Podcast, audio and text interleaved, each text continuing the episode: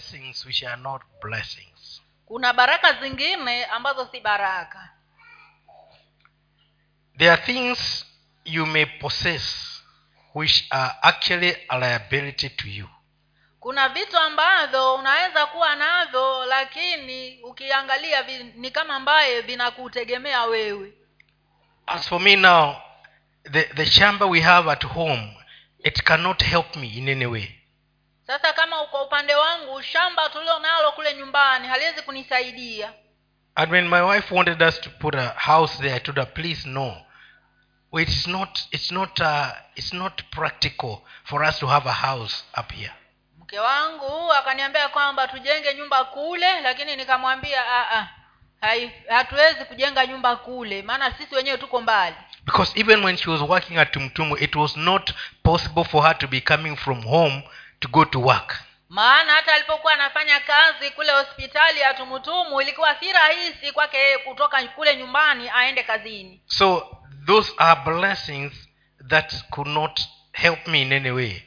kwa hiyo hizo ni baraka ambazo hazingeweza kunisaidia kwa vyovyote vile I'm not saying that those of you who have built houses at home, they are useless. You know how you manage it. Sisemi kwamba wale ambao mmejenga nyumba uh, huku kule ma, mashambani hati hazina maana lakini But- kuna vile wenyewe wenyewe mnaweza kuishi hivyo But can you imagine, since 1989, we've been living here. lakini hebu fikiri tangu mwaka ule wa tisaini na tisa tumekuwa tukiishi hapa How could, what could have been the state of that house back home?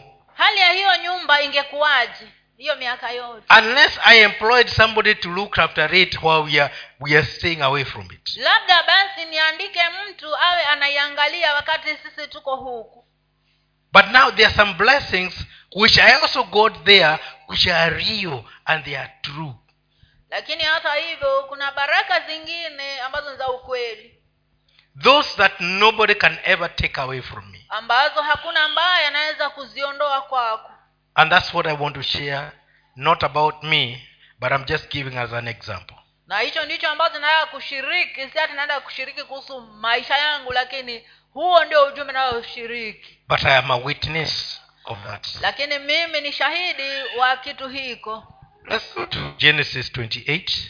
tusomewe katika kitabu cha mwanzo ishirina nane mstari wa kwanza hadi wa tano tusomewe pale mwanzo ishiri na nane moja hadi tano.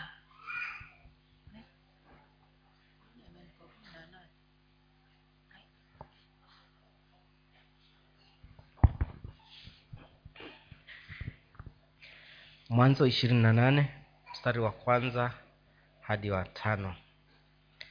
Basi isaka akamwita yakobo akambariki akamwagiza akamwambia usitwae mke wa binti za za kanani.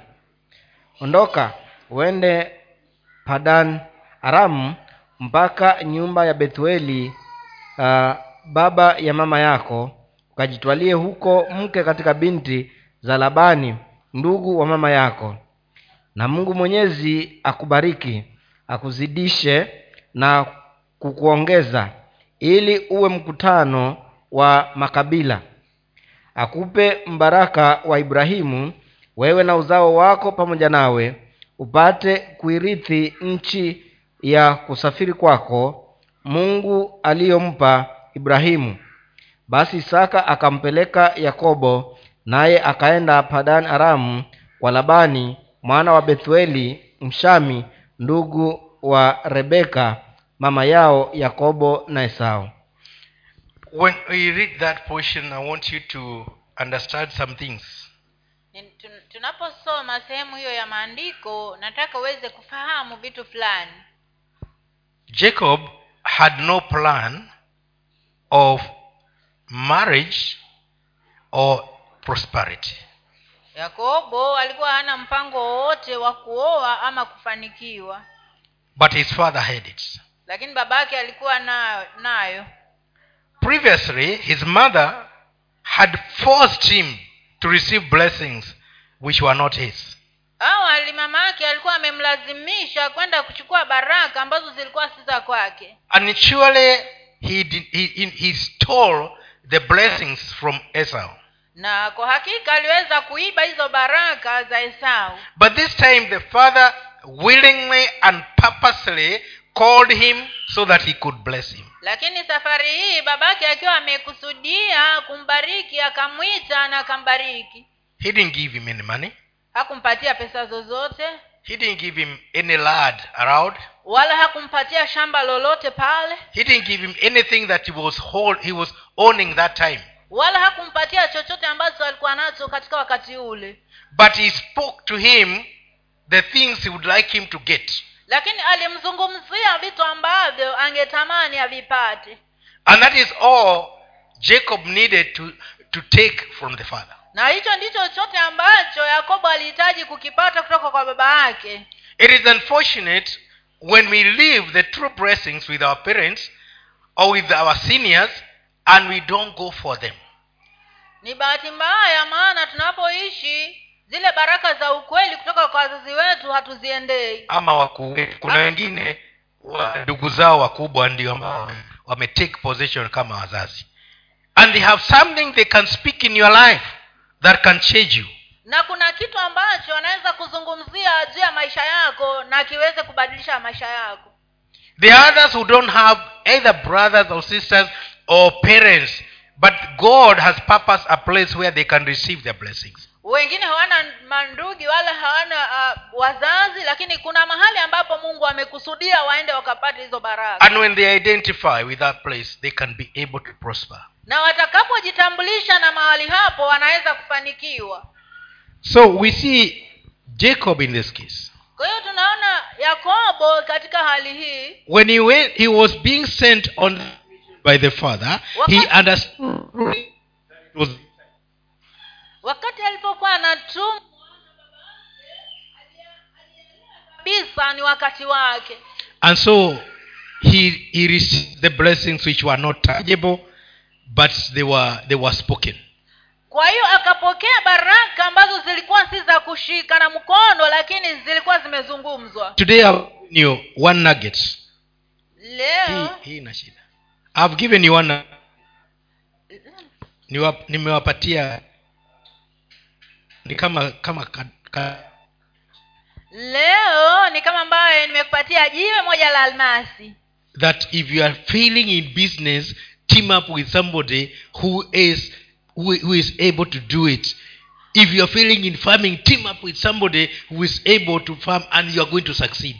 Ya kwamba kama unashindwa kufanya biashara hebu ungana na mtu ambaye ana uzoefu katika mambo ya biashara na utaenda kufanikiwa. Because there are things which are spoken and when they are spoken to you you will surely have them.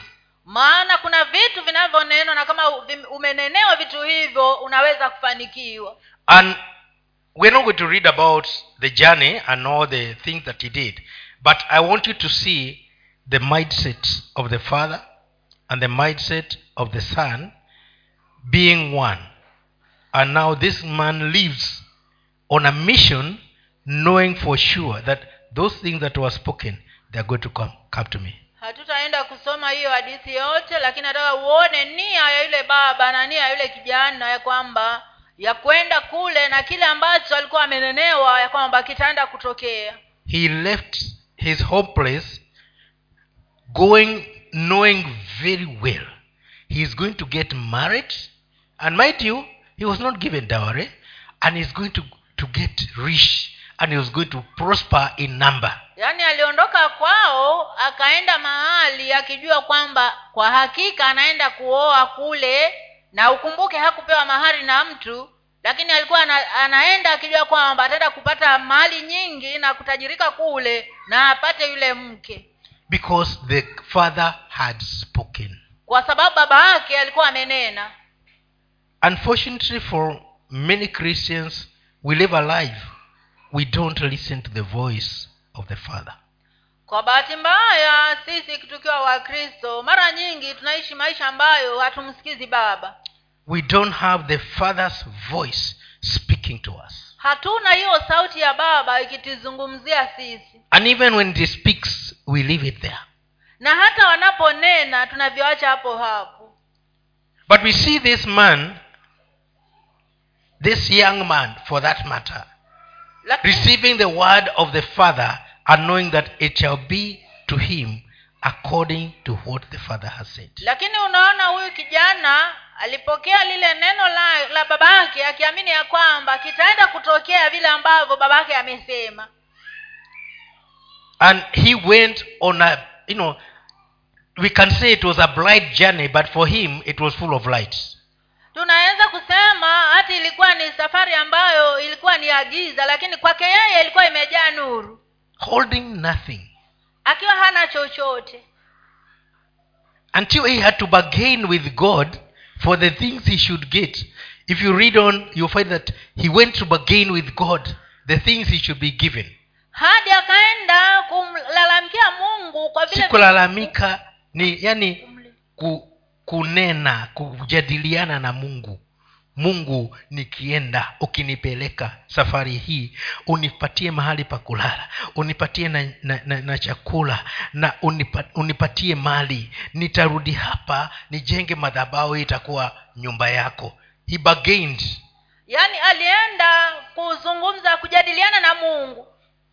Because he knew that surely if god be with him and the, the word of the father be with him he was going to become what the father had spoken. Kwa sababu yeye alijua kama mungu atakuwa pamoja naye na lile neno la baba yake litakuwa pamoja naye ataenda kupata kile ambacho kimenenwa.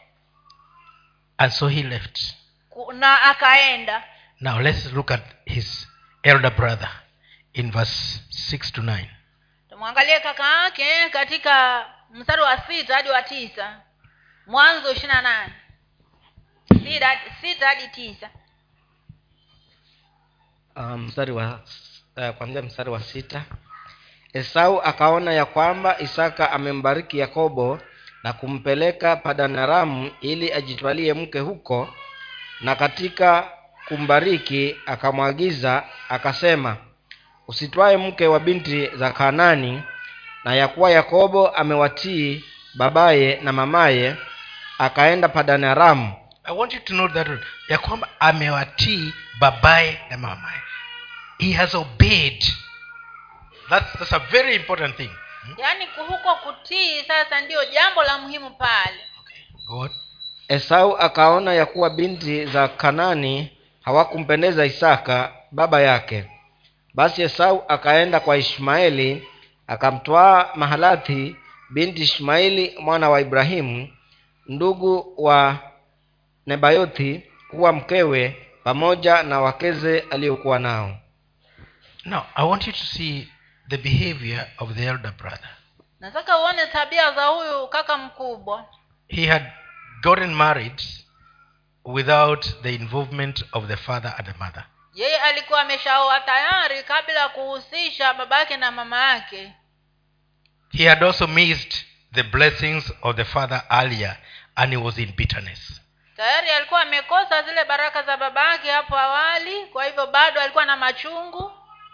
And now he sees his younger brother has listened to the parents and he has been sent specifically to a place to get a wife. Na sasa hapa amesikia ndugu yake amewatia wazazi wake na babake amemtuma mahali maalum ili akaweze kupata mke.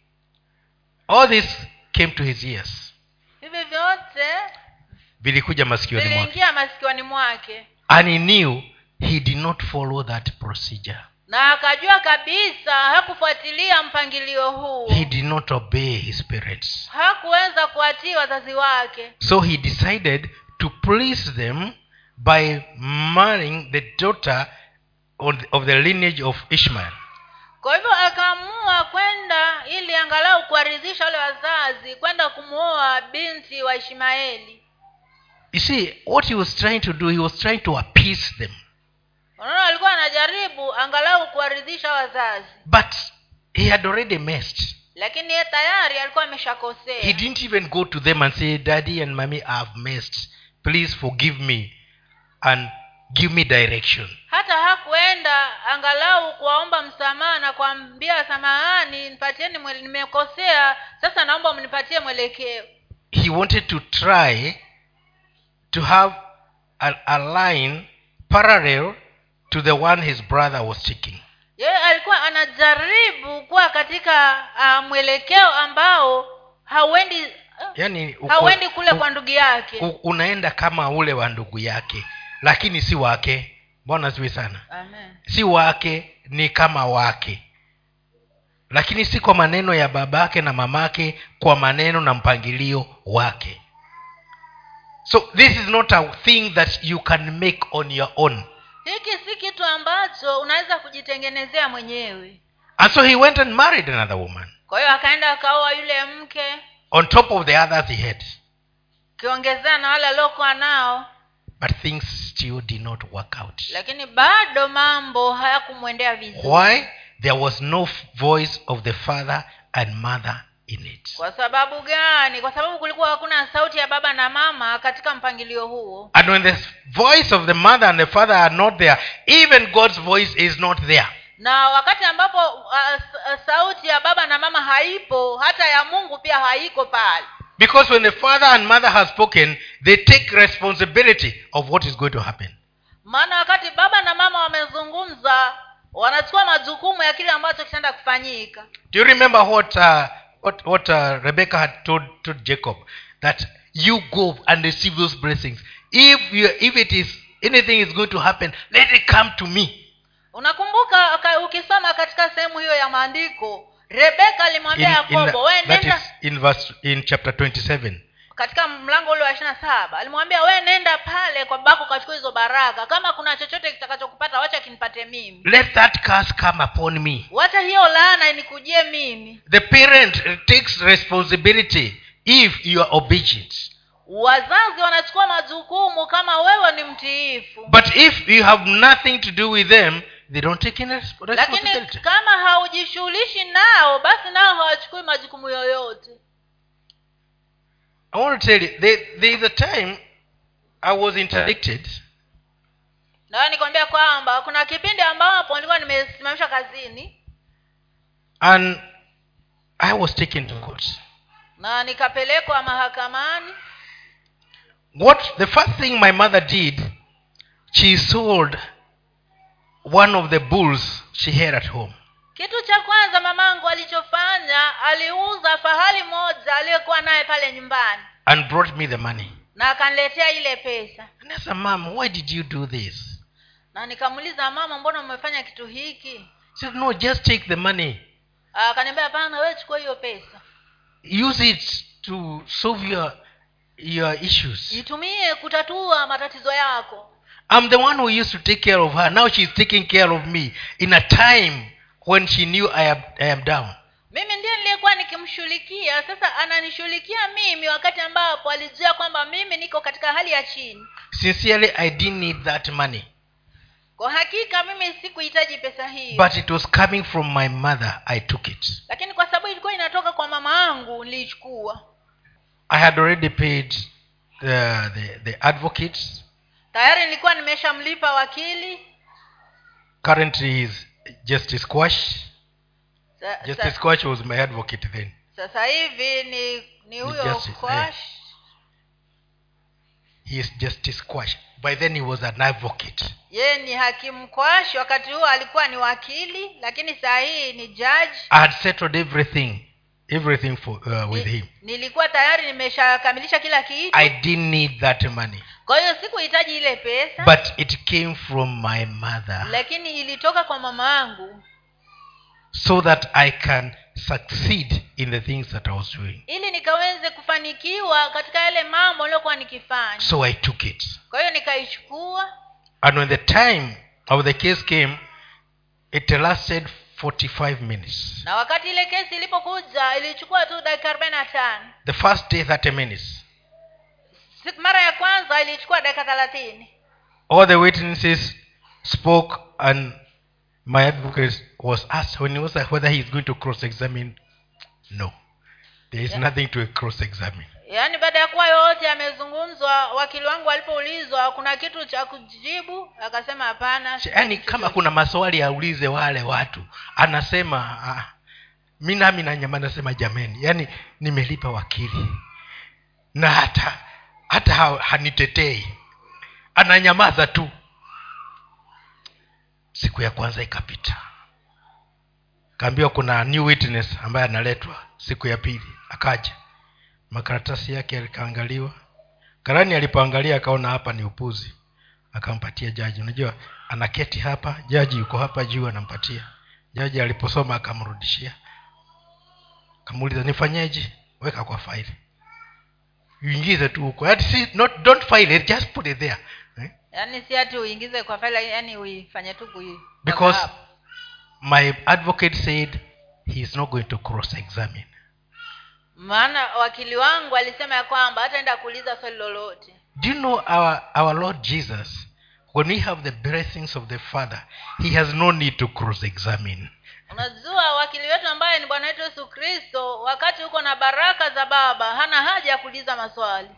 If you are carrying the blessings of the parent the our advocate has got nothing to cross examine Kama he knows you're going to win. kama unabeba baraka za wazazi wakili wetu hana haja ya kuuliza maswali yoyote. On that day i was told i have no case to answer. Katika hiyo siku niliambiwa ya kwamba sina kesi yoyote ya kujibu. And i went home na nikaenda zangu nyumbani. I had lost all the friends nilikuwa nimepoteza marafiki wote but i had my mother. lakini nilikuwa na mamaangu my mom was with me wherever i was even in all that. Babangu alikuwa mamangu alikuwa pamoja nami mahali popote nilipokuwa hata katika hayo matatizo yote. As i as she was in nyeri and i was in nairobi she was with me hata kama alikuwa kule nyeri na mi nilikuwa nairobi bado alikuwa pamoja nami. The word that you are sent with by the parent of the senior that you, you take charge from stays with you. Lile neno ambalo mnalipokea kutoka kwa wazazi ama kwa wakuu linabaki na wewe. And it makes you prosper wherever you go. Na linakufanya ufanikiwe mahali popote utakapoenda and i can i can assure you i'm saying i'm a witness because during that time it was not easy. I thought i was losing my job. I was going to lose the ability to sustain my mom and my brothers and sisters. Katika wakati huo ilikuwa si rahisi maana nilikuwa ninafikiria jinsi nitakavyopoteza kazi yangu na wakati ambapo kuna familia inanitegemea. But there was a force. There was somebody who was on their knees praying for me when i was too weak to pray. Lakini kuna mtu hapo ambaye alikuwa magotini akiniombea wakati nilikuwa nimekuwa mdhaifu sana hata jinsi hata kuomba singeweza. The word of the father. Neno la baba. There is a song i don't know whether you've heard it but it's a secular song. Kuna wimbo fulani hapo si wimbo wa gospel lakini it says mama when you pray tonight and when you are on your knees please say a special prayer for me. Yaani wimbo huo unasema ya kwamba mama wakati una uko katika magoti ukiomba sema neno kwa ajili yangu. The kisses that i get these days busu ninazozipata siku hizi they are so cruel and so demanding busu ninazozipata siku hizi zina yani ni, ni za uh, ushungu eh? na zina na, na zinadai sana. Yani busu lakini ni, ni kama ni vita. They are so cruel and I'm not, talking, i'm not going back to the subject of last sunday. If you didn't do your homework it's up to you. But i'm, I'm just giving a song. Busu zile ninapata siku hizi yani ni chungu na zina demand. Yani na zina, mahitaji mengi. zina mahitaji mengi. So mama when you pray tonight kwa hivyo mama unapoomba usiku say a special prayer for me. omba ombi maalum kwa ajili yangu.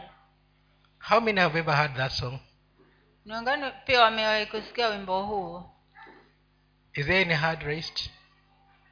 You know, I, there are some secular songs i value because they have a meaning. Kuna nyimbo zingine za za kidunia Na- na- nazithamini maana zina maana. So when somebody out there not necessarily kneeling down but her heart or his heart is with you you will succeed. Kwa hiyo wakati mtu mkuu anapo- huko hayuko hapa lakini moyo wake uko na wewe utafaulu. Bwana siwi sana. Amen. Because you are carrying blessings that are real that are true. Kwa maana unabeba baraka ambazo ni za ukweli. People may not understand how you are succeeding. Watu hawataelewa jinsi unavyofanikiwa. But there is a source that cannot be stopped. Lakini kuna chanzo ambacho hakiwezi kuzuiliwa. Because it is real kwa maana ni za ukweli. And somebody has purposed. Now this is not about you looking for it. Somebody has purposed that you are going to be blessed. Maana kuna mtu ambaye amekusudia kwamba utaenda kubarikiwa na si mambo na wewe kwenda kutafuta. So esau tried to make it his own way. Kwa hivyo esau alijaribu kujifanikisha kwa njia yake mwenyewe. It could not work haingefanya kazi. But his brother went so far away knowing that it is going to work as it was said to him.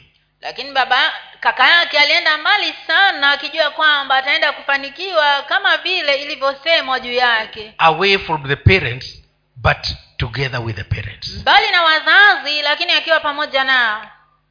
This is what we need to seek. Hivi ndivyo ambavyo tunatakiwa kuwa even in church. Hata Even in church. hata kanisani. We have parents not just the pastor. Tuna wazazi na si mchungaji. You can find somebody who will pray sincerely with you.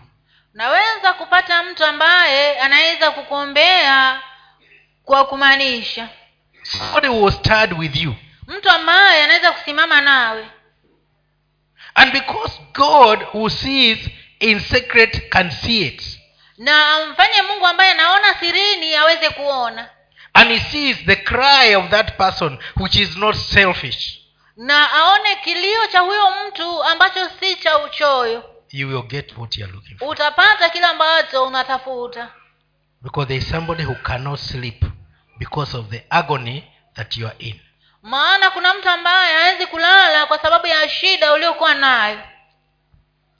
How many people have ever heard the those stories? Hekaya za abunwasi i can see a few words wakati mmoja kulikuwa na mfalme alikuwa amesema mtu yule ambaye kama kuna mtu atakesha kwenye ziwa la barafu ata sijui sikumbuki alikuwa atapewa nini. Sasa kijana mmoja akasema ataweza. Lakini mamake alikesha hapo anammulika aone ili in case akiona amekolapse aende akamtoe. Alafu sasa alipokuwa no haikuwa mfalme ilikuwa ni mtu mwingine alikuwa amesema. Sasa kijana akakesha anamlikwa na, na mamake. Alafu yeye aka kenda aka asubuhi akaenda kudai akaambiwa hapana mamako alikumulika the whole night hukusikia baridi. Kwa hivyo huwezi lipwa. Kesi ikapelekwa kwa bunosi bunosi akaipeleka kwa mfalme. Aliipeleka katika jia ujaji Aka- karamu kubwa sana na akaalika mfalme. Wakaenda wakakaa kaambia hasa gojeni chakula kinakuja. Akakaa sasa mfalme anagojea chakula ambia vipi bwana? Chakula ah, chakula kiko jikoni kinapikwa eh. mwisho akaenda aka akauliza kwani chakula hiki chapikwaje akakuta moto huko huko chakula kiko kule. Bunuasi hiki hata ukapika miaka mingapi? Hakihivi akaambia kwa nini? Sasa hapa hata akipati joto.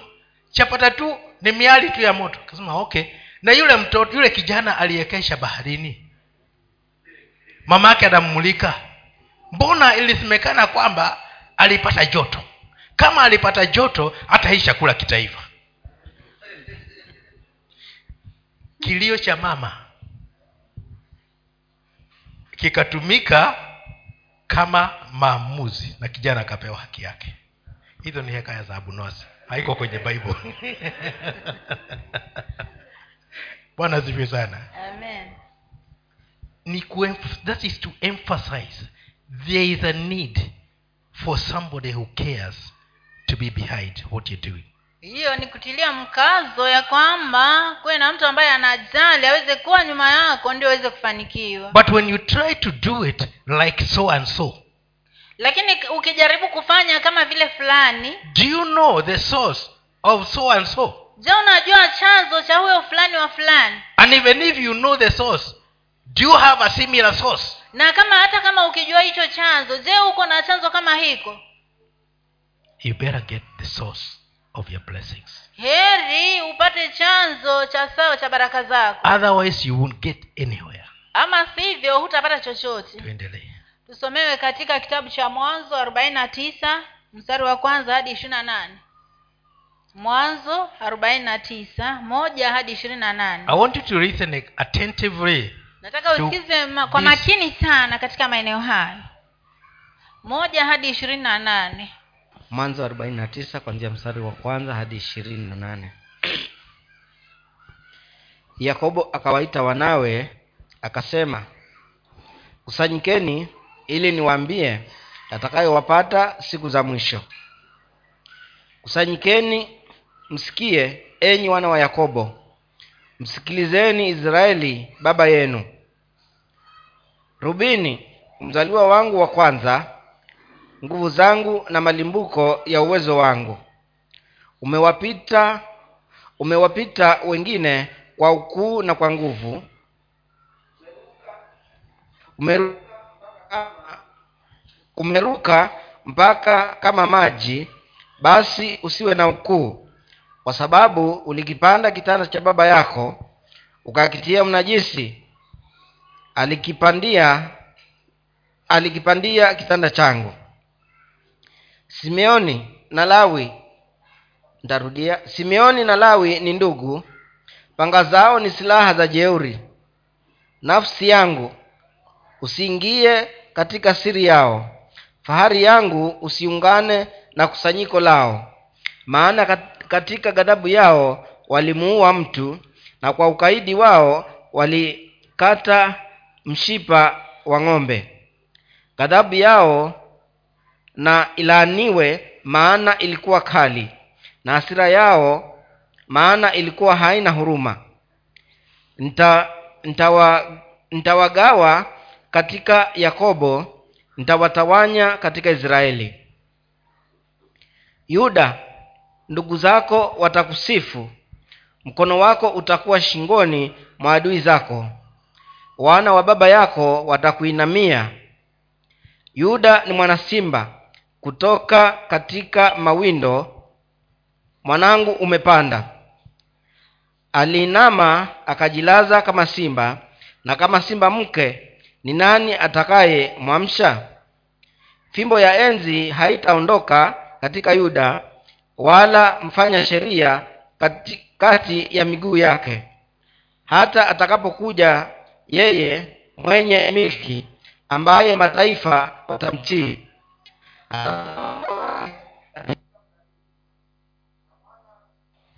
Na mwanapunda wake katika mzabibu mzuri. Amefua nguo zake kwa mvinyo na mavazi yake na meno yake kuwa meupe ziwa. Hali na mpaka ntarudia kumi na tatu. Zabuloni atakaa pwani ya bahari naye atakuwa kama pwani za kuegesha markebu na mpaka wake utakuwa kando ya sidoni. Isakari ni punda hodari ajilazaye kati ya mazizi ya kondoo. Akaona mahali paraha kuwa pema na nchi ya kuwa ni nzuri. Akainama bega lake lichukue mizigo kwa mtumishi kwa kazi ngumu. Dani atahukumu watu wake kama moja ya makabila ya israeli. Dani atakuwa nyoka barabarani bafe katika njia aumaye visigino vya farasi hata apandaye ataanguka chali. Wokovu wako nimeu, nimeungoja e bwana.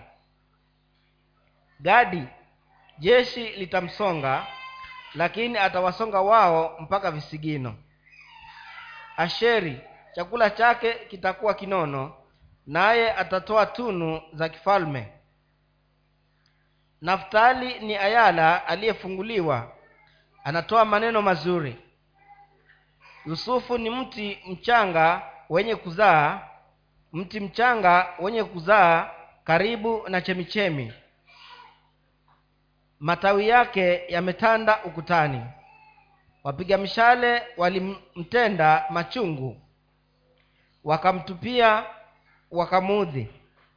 Lakini upinde wake ukakaa imara mikono yake ikapata nguvu kwa mikono ya mwenye ya mwenye enzi wa yakobo. Kwa jina la mchungaji yeye jiwe la israeli. Ishirini na tano. Naam kwa mungu wa baba yako atakaye kusaidia navyo kwa hizo zote ndizo kabla za israeli kumi na mbili. Na hayo ndiyo aliyowaambia baba yao na kuwabariki. Mmoja mmoja kwa mbaraka wake aliwabariki. Now you can see that the twelve, the twelve sons of Jacob, unaweza kuona hawa wana kumi na wawili wa yakobo each one received a word from the father specifically to them. kila mmoja alipokea neno kutoka kwa baba yake ambalo lilikuwa limemlenga yeye mwenyewe The first three were destined to fail. well, wale watatu wa kwanza walikuwa wamewekwa kama walioshinda walioshindwa because of the way they had related with the father. Kwa sababu ya vile ambavyo walikuwa wamehusiana na yule baba yao One slept with his wife, mmoja wao walilala na mke wa baba yake the other two, they were angry when their sister was raped and they killed people. na wale wengine wawili walikasirika sana wakati dada wao waliponajisiwa na wakaenda kuua watu And all those those three acted against the will of the father. Na kwa hivyo hao watatu walijitokeza kinyume na mapenzi ya baba yao And the father decided they are going nowhere. na baba yao akaamua ya kwamba hawataenda popote And when the father decides you are going nowhere, you go nowhere. na wakati baba ameamua ya kwamba huendi popote huendi popote And that became their destiny. na hiyo ndio ikawa hatima yao The others were blessed. wengine walibarikiwa When he came to Judah, alipofika kwa yuda he spoke even of the times Jesus would come. alizungumza hata kuhusu kile kipindi ambapo bwana wetu yesu kristo atakuja in the tribe of Judah.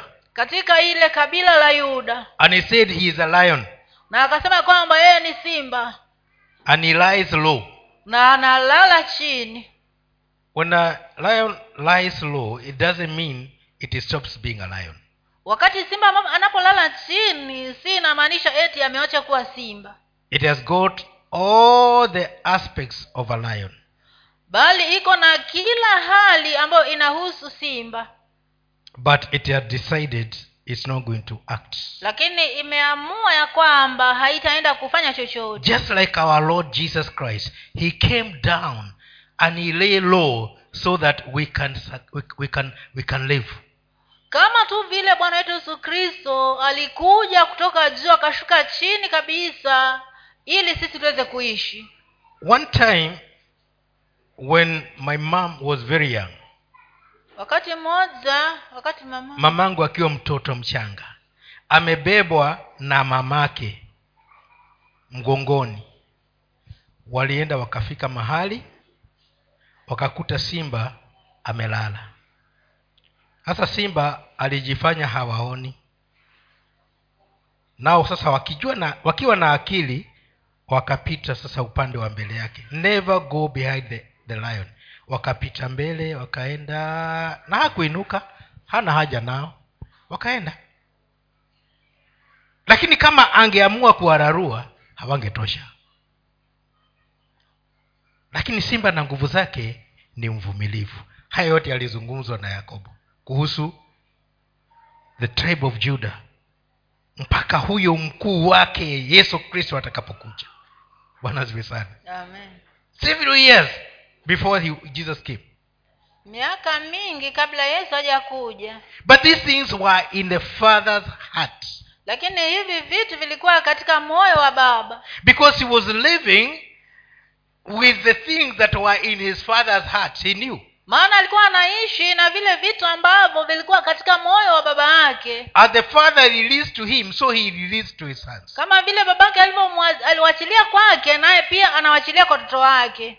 Because he was so sure that the things he is speaking are going to happen even as he did maana alikuwa na uhakika kabisa vitu ambavyo alikuwa anaenda kunena vitaenda kutokea. Sawasawa na vile alivyosema. So for those that did not align with the father themselves with the father they did not prosper. Kwa hivyo kwa wale ambao hawakuwa sawa na moyo wa baba yao hawakuweza kufanikiwa. But those that aligned themselves with the father lakini wale ambao walikuwa katika upande wa baba yao in terms of behavior katika hali ya tabia they all prospered. Wote walifanikiwa. And the bible says those all those were the sons of jacob and each one received a specific blessing. Na biblia inasema ya kwamba hawa wote kumi na wawili walikuwa ni wana wa, wa yakobo na kila mmoja alipokea baraka ya kwake. So this tells me that even when the father speaks a negative thing towards you it is still your portion it is your blessing hii inaweza kusema ya kwamba wakati hata baba anapozungumza kitu ambacho ni kinyume nawe hiyo bado ni sehemu yako ipokee huo ndio mbaraka wako wa kuteseka. Wewe. Kuna wakati mmoja alikuja mtu hapa. Na akawa na shida nyingi tu. Lakini katika kule kusikiza nasikiza rohoni mungu akaniambia nimuulize uhusiano wake na babake. Kaniambia nikamuuliza wewe uhusiano wako na babako uko vipi? "Ah, babangu alikufa kitambo. Haya alipokuwa hai uhusiano wako ulikuwaje? Ah, mi nilikuwa simpendi manake alimuoa mama akiwa ni mzee sana. Hata sikupenda aje shuleni kwa sababu akija mi naambia watu ni babu yangu. Mungu akaniambia bado hajasema muulize vizuri nikamuuliza kuna kitu specific mlikosana na baba yako? Kaniambia yes kuna wakati nilitumwa nikamnunulia shati ya mikono mirefu. Lakini nikakosea sai sasa mikono ikafika hapa.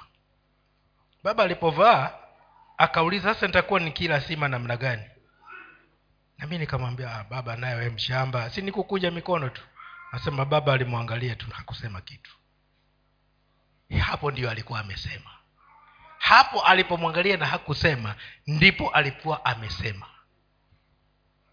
Naye hakujua. Nikamwambia sasa fanya hivi mi sitakuombea. Mamako yuko yuko yuko hai hey. sasa enda katafute blouse ya mikono mirefu. Na this time get it right.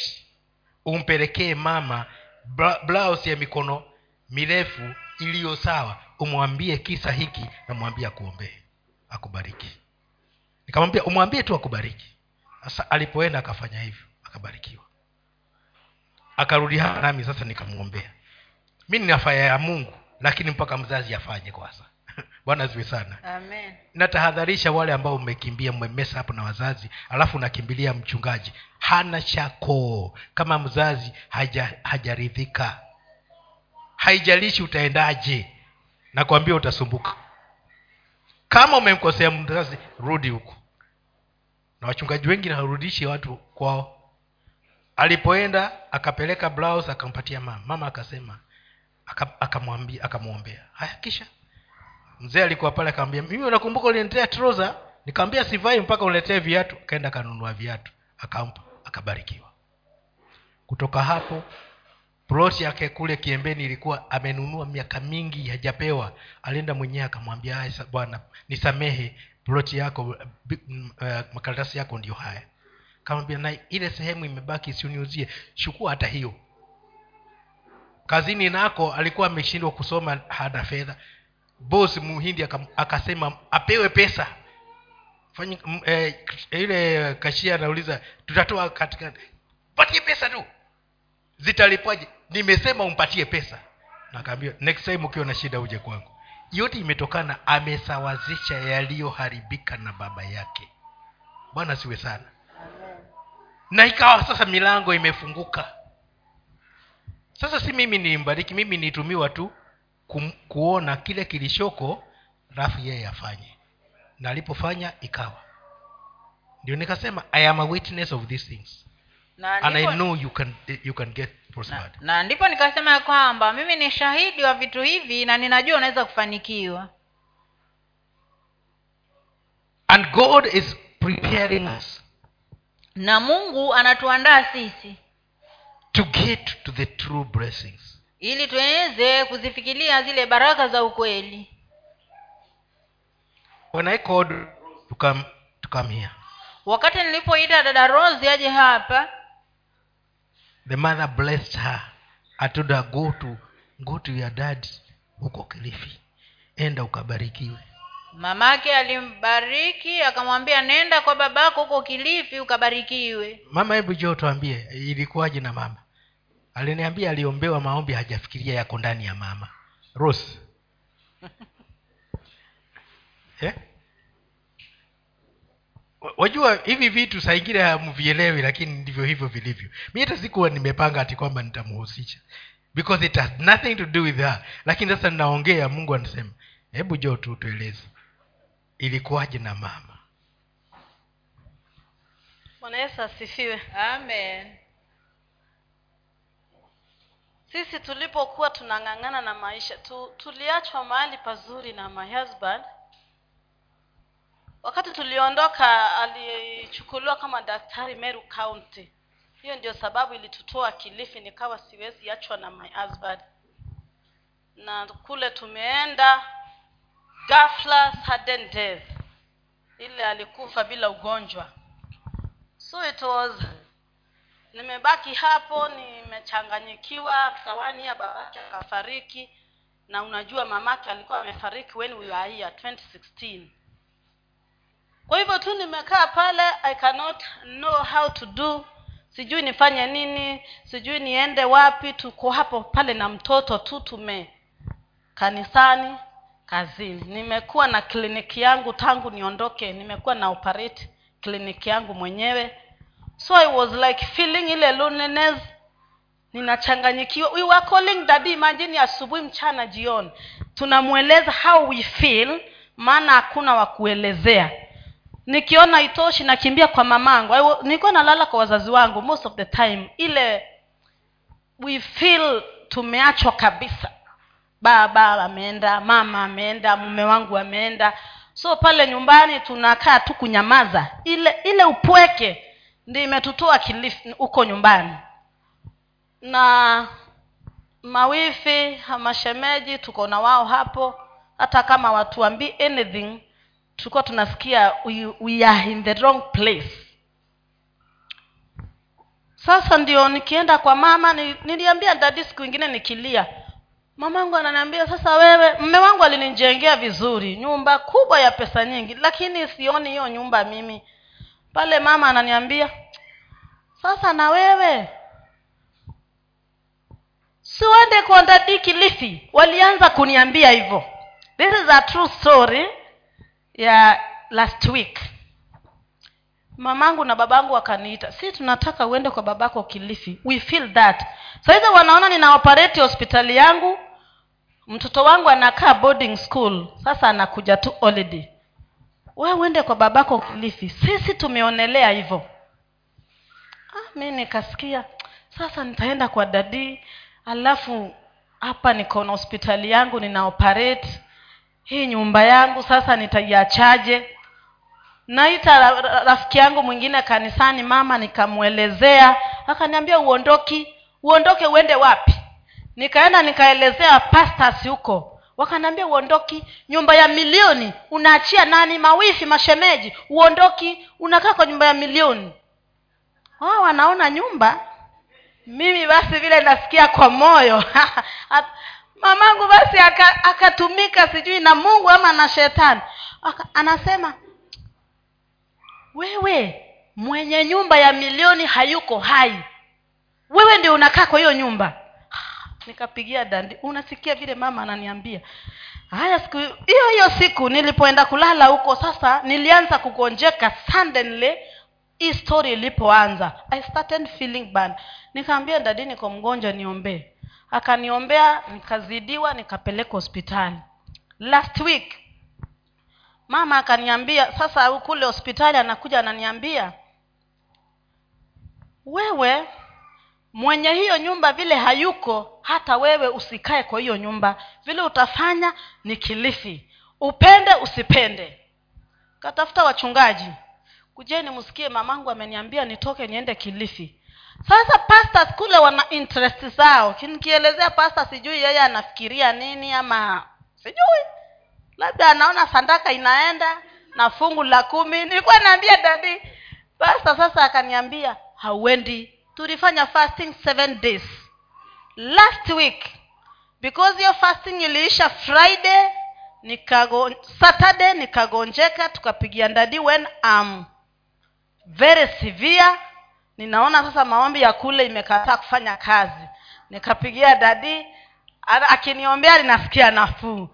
Jioni ninazidiwa. Wachungaji na wake zao wanakuja wananiombea. Sasa tunakemea kurudi kilifi by fire by force by thunder. Urudi kilifi. Wewe umepandwa na mungu. Unajua mapastas wa meru they pray tofauti na wauku ile ile tuna kwa jina la yesu tunakemea roho ya kurudi kilifi. Yule ambaye amepanga safari ya kilifi tunamng'oa tunamtupa. Sasa ni mamangu amepanga turudi kilifi na babangu. Basi wameng'olewa by fire by force tuko mlima na tukuli siku saba. Kumaliza maombi nilibebwa hospitali nikiambia dadi nimemaliza fasting na nimegonjeka. Na vile niko basi ninaambiwa nilazwe. Babangu anasema hakuna pesa ya kulazwa. Napigia pasta mimi nimeambiwa nilazwe ninakata pumzi alafu ninakauoga. The design i was sick nile niliona my husband. Sasa nataka- naka- naogopa kumwambia mi naona naweza kufa. This is the, the disease my husband alikuwa nayo because alisikia tu mwili moto nikasema ni corona si corona. Alafu nikakaakaa kidogo nikasikia sina nguvu kidogo pumzi ikaanza kukata. The way my husband because my husband aligonjeka tu na niko na yeye akanjipeleka mwenyewe hospitali kama amejidrive kuchelewa nikamfuata. What i saw is what is in me. So kuna kuogopa kufa dadi simu uy dadi unajua nakata pumzi. Na nimeambiwa nilazwe na babangu amesema nisilazwe hakuna pesa. Nikadungwa mashindano nikarudi nyumbani na madawa. Niko na madawa kwa nyumba sijamaliza na nimekucha na nimeacha kumeza. Nilifika kilifi nikapona. Bwana yesu asifiwe. Kumbe mungu anataka nirudi kilifi. That very very week pale kairat medical center daktari ananiambia wewe unafanya nini nyumbani huwezi kuja kazini? Hapa sisi tunataka wafanyikazi. What are doing kule meru? Na unajua we started kairati mimi na yeye na another receptionist wakati ule. So anajua what i was doing how i was working. Naambia dadi unajua ninaitwa na dr mafudhi. We unaonaje? Anaambia basi ni uje na hii hospitali yangu nilikuwa by the way I was late because tangu ujua uh, haya dunia I'm being called naitwa nasikia kurudi huku ni kama dhambi. Ninaitwa nasikia kurudi huku ah ni mzigo. How will i start my life huku? Nilikuwa na my husband so I'm coming peke yangu na mtoto. How will i start the life? Yaani ile siku mimi nimesikia niko mgonjwa ninaambia mamangu mimi mama nimeona niende kwa dadirura that day i got well. Tunakemea wazazi wangu na wachungaji ile wame wametuambia turundi kilifi na unajua ninaitwa kazi. Tunakemea na pasta seven good days. Tukikemea hiyo roho. Ile siku nimemwambia baba na mama nimeona nirudi kilifi. Ng'ombe akauzwa. Sijui hata pesa zilitoka wapi nikaingia ndani ya gari nikaambia ndani nimeingia ndani ya gari. Nakuja tu na nguo peke yake. Nikaacha mtoto. Ma sunday. On sunday mkiwa kwa ibada dadi alikuwa amenibariki. Na nikapanda gari saa nane. Nikafika huko five mombasa asubuhi nikaja. Kukaa hapo mimi nimepona. Kumbe niko na ugonjwa wa kukataa kurudi kilifi. Mi nakemea maombi ya wazazi wangu rudi kilifi na ninaitwa kazi ninakataa. So kuna hii ulimi wa mama ulio na mafuta ya mzazi. Na kuna hawa mapastors ordained wanakemea huyu mama na unajua mama sasa ni mzazi wangu. Tuko connected. Kukuja mi nimepona. The following day makena akapanda gari peke yake. Ni mdogo lakini akapanda gari. Sisi gari zetu ni meru direct mombasa town makena pia akawa alikuwa asikii vizuri. Mi naondoka naambua mtoto asikii vizuri. Mtoto ndani ya gari huyo kumbe anakuja kupona kilifi. Nikamchukua hapo town tukaja kwa nyumba. Bwana yesu asifiwe. Within two weeks tumeng'ang'ana i was like dying. Huku nikikemea wazazi wangu vile wananiambia nirudi kilifi na sitaki kurundi na unajua ninaitiwa kazi nimepigiwa simu bibi ya daktari ananipigia wafanyikazi pale wananipigia. Ni hofa ninapewa. Na unajua ilikuwa the third round. Ni, ni, ni ile kung'ang'ana staki kwa hivyo mi ama witness. Last week and this week mzazi ako nazo nguvu. Bwana yesu asifiwe. Mamangu ni mkatholiki hata ajui kuomba. But that day roho wa mungu alishuka ameomba ombe sijawahi sikia tangu anizae. Amesema baba katika jina la yesu. Unajua si kufunga macho. Niliangalia mama maana sijasikia akiomba tangu anizae. Sasa nimevaa hata jacket nimeketi hapo mizigo iko hapo bonda na ningojea nipeleke town. Baba katika jina la yesu ninamkabidhi huyu mtoto wangu anaporudi kwa baba yake ndadirura my sisters are witness ati ndadirura ninamwombea baraka. Akienda afanikiwe. Mama hajasoma lakini anazungumza maneno mazito mpaka nikasikia machozi nanitoka aendako mungu utembee naye. Natangaza kufanikiwa kwa maisha. Anapoenda kuanza maisha mapya. What daddy was saying alipo nilipofika akinizungumzia anazungumza what my mom was saying in prayer na unajua kila mtu alikuwa mbali. Anaanza kuanza maisha mapya akiwa asingo madha ninatangaza baraka. Kwa jina la yesu. Mimi nilisema ameni kupanda bonda na kuenda. Kufika kilifi nimepona hata dawa zimezwi bwana yesu asifiwe. Ugonjwa wa kukataa baraka za mzazi. So i am here as a blessing. Amen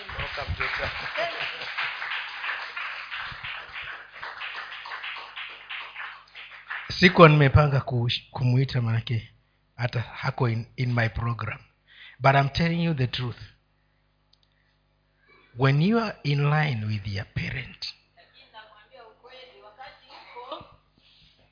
in line with your parent wakati umejilinganisha na wazazi wako there are some things you will get that nobody can take away from you. Kuna vitu fulani ambavyo utavipata ambavyo hakuna yule ambaye ataviondoa kwako. Several pastors praying and fasting could not remove what the mother who is not educated was saying. Hao wachungaji wakiwa wamefunga siku saba wakiomba lakini hawakuweza kuondoa kile ambacho mama yake alikuwa amesema. And god stood with his mother not the pastors. Na mungu akasimama na mama yake na si wale wachungaji. When you get this message please think about it critically. Unapopata ujumbe huu tafadhali ufikirie kwa undani. There are things we have to make right. Kuna vitu ambavyo tunafaa tuviweke sawa. And there are things we need to claim.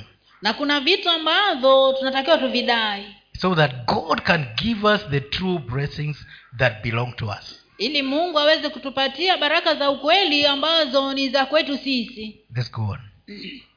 Tusomewe katika kitabu cha kutoka kutoka ishirini mstari wa kwanza hadi wa kumi na saba. Anyway i'm i'm interested on in verse 12 is what what i, I am so much interested in. It's about the ten commandments. Naangalia sana ule mstari wa kumi na mbili ni kuhusu zile amri kumi za mungu. Let us just read that one the rest you can read on your own. Ko kwingine utajisomea lakini tafadhali tusomee tu mstari wa kumi na mbili katika kutoka ishirini.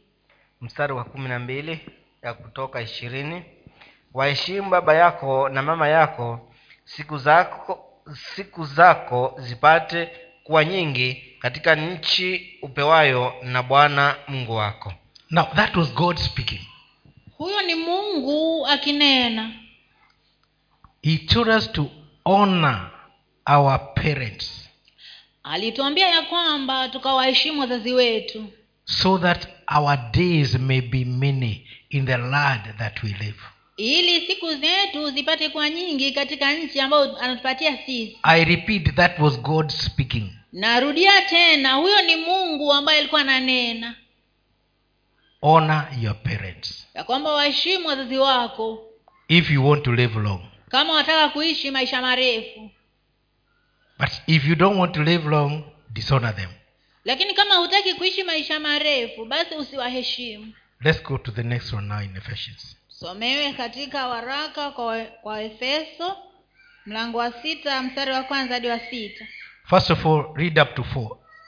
Mwanzo usoma mpaka nne waraka kwa waefeso mlango wa sita moja hadi sita soma kwanza hadi nne mstari wa kwanza wa efeso sita hadi nne. Enyi watoto watiini wazazi wenu katika bwana maana hii ndiyo haki. Waheshimu baba yako na mama yako. Amri hii ndiyo amri ya kwanza yenye ahadi. Upate heri ukae siku nyingi katika dunia. Nanyi akina baba msiwachokoze watoto wenu bali waleeni katika adabu na maonyo ya bwana now we see here god is or rather paul is repeating uh, giving these words and saying that the children should should honor their parents because this is the first commandment with a promise attached to it. Paulo hapa anarejelea hiyo ahadi ambayo mungu alipeana kwamba hii ndio amri ya pekee ambayo iko na ahadi. You should value it very well ni lazima uithamini sana. It has blessings that cannot be taken away from you. Inazo baraka ambazo haziwezi kuondolewa kwako. And so he says this is something to to guard.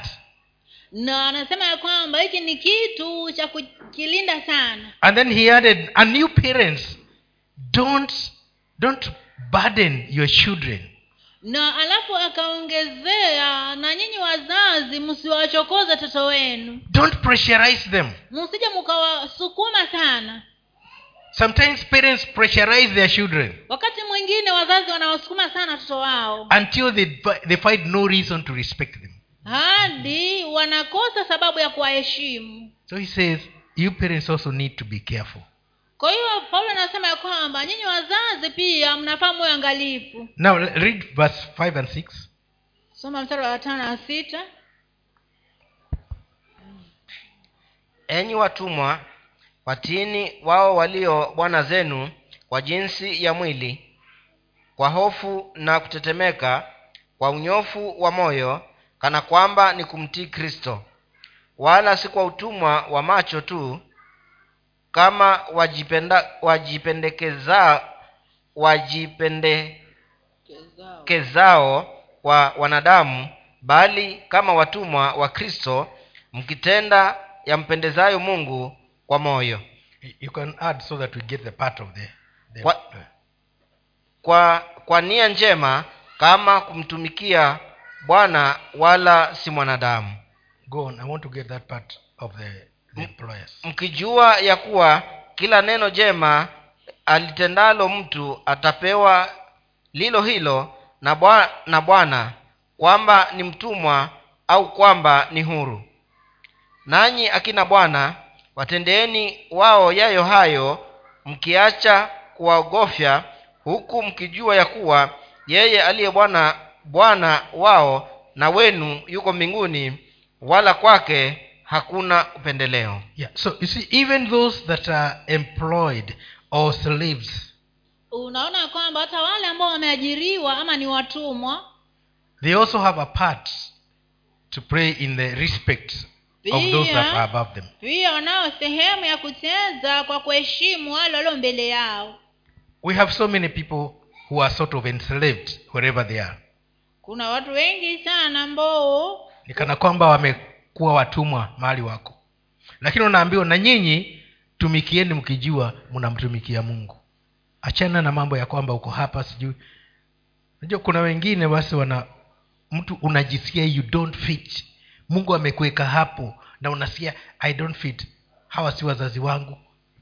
Kwa hivyo hata hujisikii kufanya.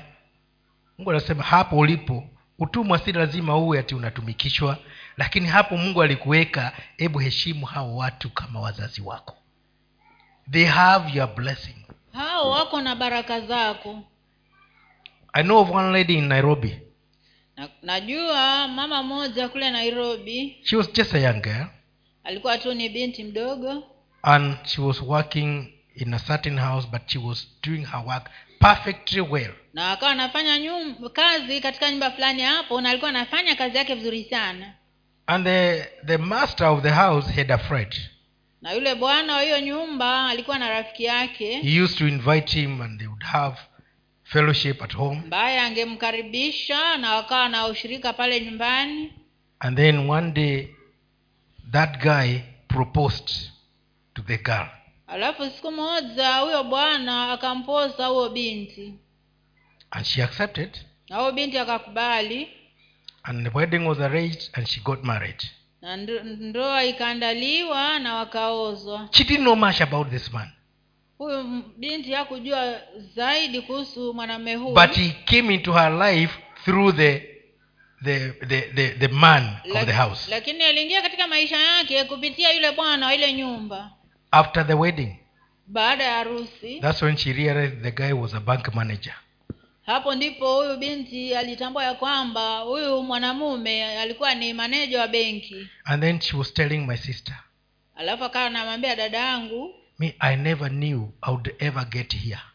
akawa anamwambia sikuwahi kujua kama nitafika mahali hapa. That i would have my own house ya kwamba nitakuwa na nyumba ya kwangu mwenyewe. with the kind of furniture and other articles that i was i was taking care of na ikiwa na vyombo kama vile ambavyo nilikuwa navishughulikia pale nilipokuwa nimeajiriwa. And now they are mine. Na sasa ni vya kwangu. This bank manager wanted a wife who was like that maid. Huyu meneja wa benki alitaka mke ambaye alikuwa yuko kama huyu fanyikazi wa nyumbani. The rest you can just guess on your own whether she lived that that maidhood life vingine anaweza kujijazia mwenyewe kama alipata ile hali ya umeidi ama vipi? Yani kama aliishi kama maid kuanzia hapo.